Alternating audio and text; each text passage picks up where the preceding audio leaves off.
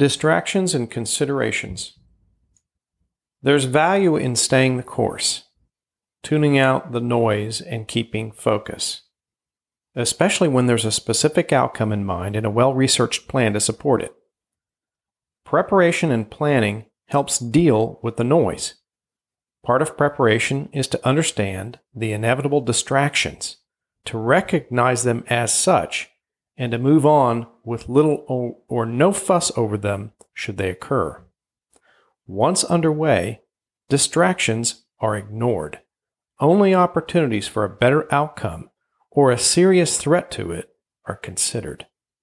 The ship has sailed, choppy water was expected, and is dismissed. However, distractions in advance have tremendous value. At this point, they aren't distractions yet, they're considerations.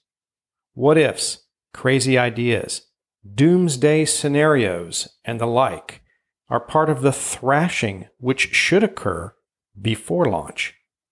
Consider as much as possible while planning. Once underway, stay on point and execute the plan. And thank you.